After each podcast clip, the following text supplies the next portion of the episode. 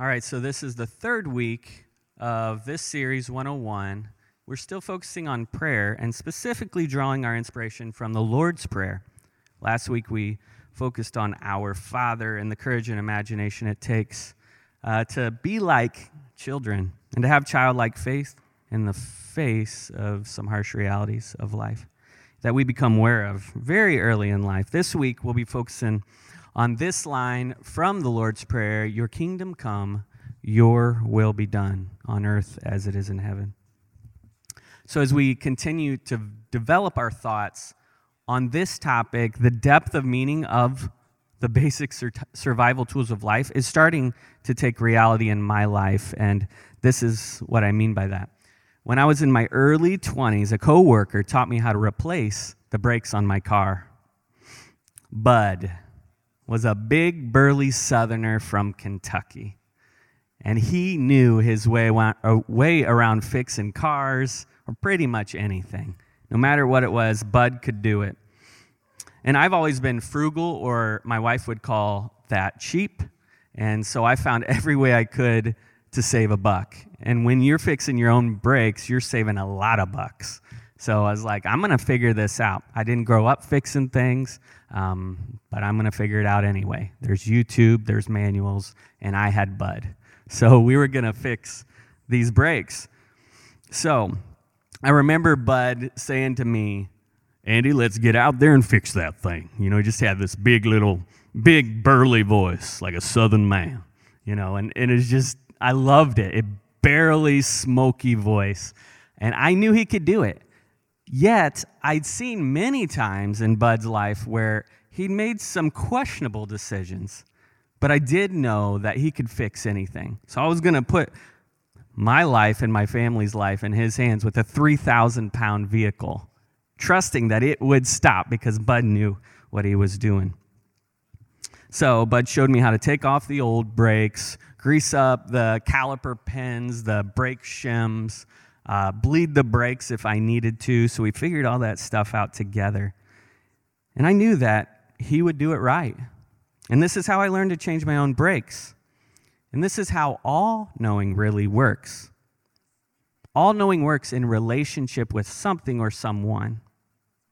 We come to discover new things this way. One, our relationship with God and others isn't a one-way street. It's interpersonal. We go, grow in relationship when there's a healthy give and take. Bud didn't simply fix the brakes for me. He showed me how to fix the brakes. We worked alongside each other while he taught me. And two, if we want to grow and learn, we must entrust ourselves to the pattern of life God has set before us. I'm going to say that again. If we want to grow and learn, we have to entrust ourselves to the pattern of life, the flow of life that God has set before us. I'm not saying that like I do it all the time. If anything, doing this particular message has messed me up in the good kind of way, you know, and I need to be messed up sometimes. It's humbled me. But we grow and learn when we entrust ourselves to God. And we're will, when we're willing to entrust ourselves and be vulnerable with other people. You know, with Bud, I truly believe that he had my best interests in mind, and that's why I was willing to entrust myself to him. This is the hardest thing in life, and probably the biggest key to life, truly coming to know that God has our best interests in mind. I think that might be one of the biggest keys to life. Man, we've all read that before. We've all thought that before. God has my best interests in mind. You know, and honestly, it can be kind of irritating when you're going through a lot of stuff and someone says to you, "Just trust that God has your best interests in mind." You're like, "Oh, okay, thanks for the platitude. I appreciate that." And, but in reality, you're like, that is not how I feel right now. Your kingdom come, your will be done. This only happens when we slow down and lean into the basics. You know, we eat, pray, sing, community, prayer, worship. Can we slow down and lean into those things? It's hard to do right now. There's a lot going on. We have plenty of things that are pulling our attention away. You know, I could sit in front of my phone for three hours if I wanted to and not even realize the time went away.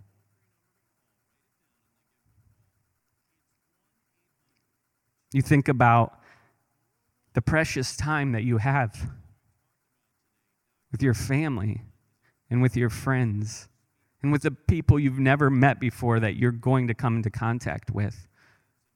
Can we just slow down and lean into that? How hard is it to trust in the pattern of life that's before us when our desired outcome is not happening?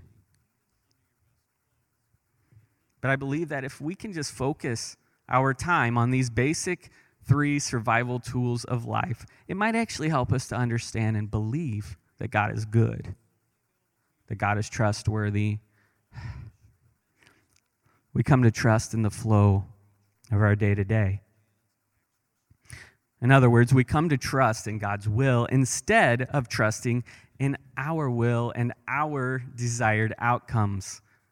Ugh. I say that, and so many times in my life, that's not been how it goes. But when we learn to trust in God's will and not our desired outcomes, this is where we start to find solidarity with our brothers and sisters, where we start to learn how to have empathy and compassion for those who are going through a lot and don't know what's next, and there's uncertainty. This is where our hearts are cut open and we bleed for others.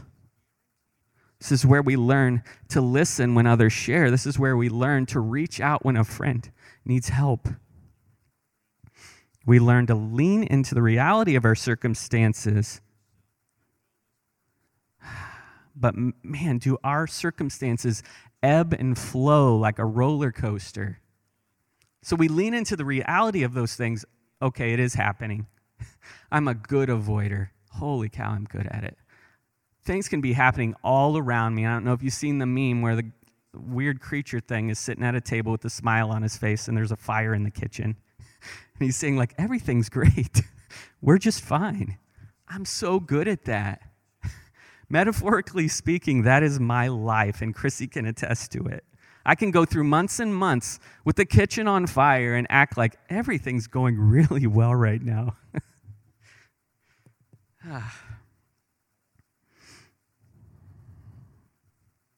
But it does ebb and flow. Circumstances change all the time, and we don't have any control over it. Life and all there is brings the things that try to steal our peace in the valleys and in the waiting. But I truly believe that there's an anchor calling us to surrender our kingdoms and our will to the will that is our truest reality. Your kingdom come, your will be done.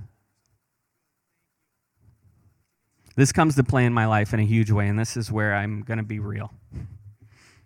And I don't think I could have been this real one month ago.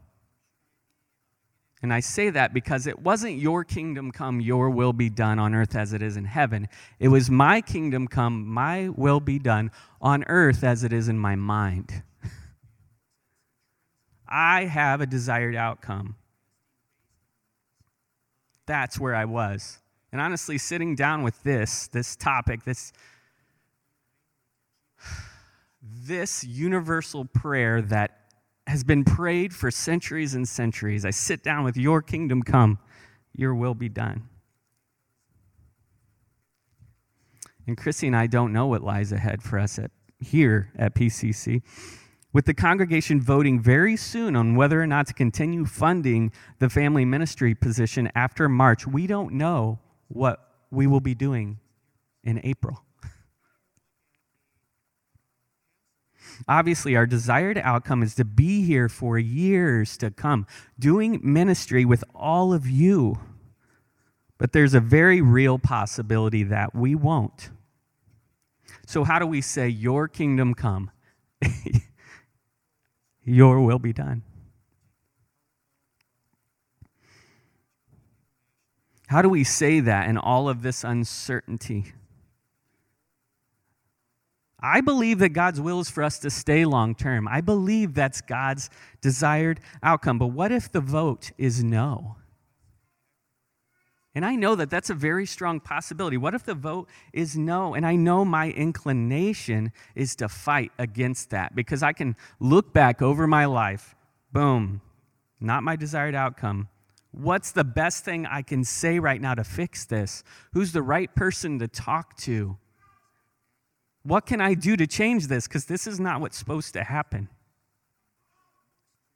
That's my inclination, is to fight. How could this be, God? Just one year here? Is that really what might happen? Yes. Mister Avoider of reality.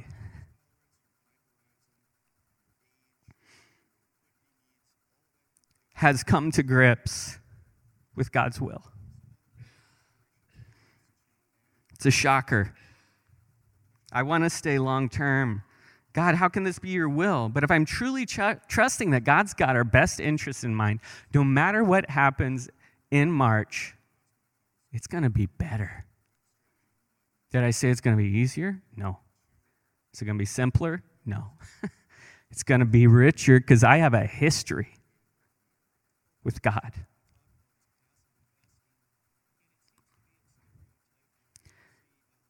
And I can see that over the thirty-seven years of my life, from the beginning till now, it's always gotten richer. We left one faith community just a year ago so we could be with another faith community. And it has gotten richer. This church community has given us firsts. Our first time leading a memorial celebration for someone. Our first time regularly preaching on Sunday mornings. What an amazing opportunity that Mark and the rest of the leadership has given Chrissy and I. When you feel called to something and that door opens up. But one year? Okay. Oh man, I just have to get these clenched fists and open them up. It's okay. Whatever happens, it's okay, because God does have my best interest in mind. If I entrust myself to him, it's going to be better. But if I fight it, I'm going to burn bridges and I'm going to hurt people.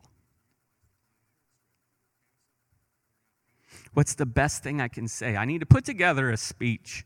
Hey, the annual report's coming up. I got to think about it. What could I say at the annual meeting that would just, ah, everybody's going to be so passionate and excited about it, they're going to vote yes. There's no way it could go any other way. I need to talk to the right people before that meeting. Let's have some coffee meetings. I got to meet with so-and-so, and oh, we got this. We got this. God, I know you want this, so I'm going to do all this stuff to make it happen. Your will be done on earth as it is in my mind. Mm, so good. But not really. But not really. Can we learn to trust that? Does God's goodness and trustworthiness depend on our desired outcome?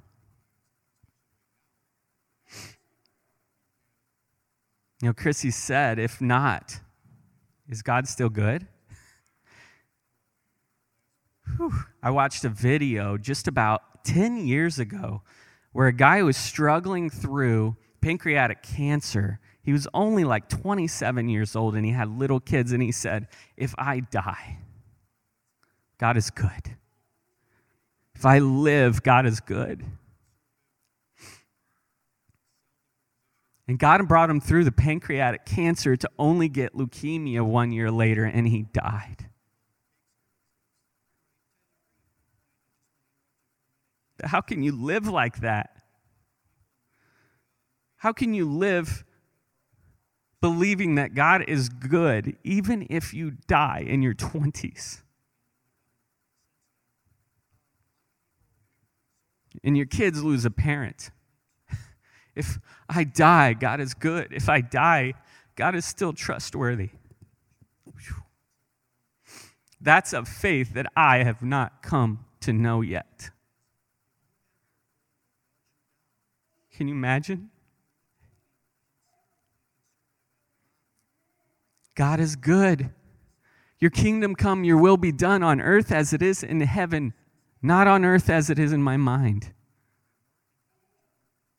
My desired outcome happening here at Pilgrim, our desired outcome happening here at Pilgrim does not change God's goodness. This is my prayer deep down inside. If we want to get beneath the surface, when we pray every Sunday morning in the ten thirty service, we pray the Lord's Prayer, and we pray, your kingdom come, your will be done on earth as it is in heaven. But if we want to get beneath the service, surface, or the service, I guess, if we want to go deeper, my real prayer most of the time is my kingdom come, my will be done. I mean, let's get real. And circumstances ebb and flow, and many times my belief that God is good flows with it. Up and down, up and down. Come on, have you been there? Can you relate with that? My kingdom come, my will be done, and then God, I'll say you're good, I'll praise you all day long. But can we get to the point where we say, your will be done? If my desired outcome does not happen, I have a strong tendency to fight against the grain. What do you mean my plan isn't coming to fruition? Hold on a bit. Wait while I come up with a plan to fix this, while I turn the tide. Because somehow I think I have the power to do it. Pattern every time in my life has been burnt bridges and people hurt. So what if we learn to trust in the flow of life that God has set before us? Because it is our truest reality, is it not? If we're willing to surrender ourselves to that, oh my goodness, I don't know what's going to happen, but it's going to be richer than it was yesterday.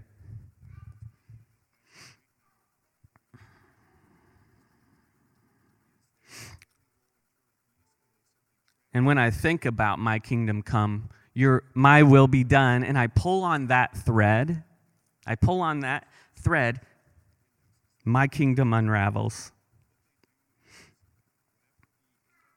Every time I fight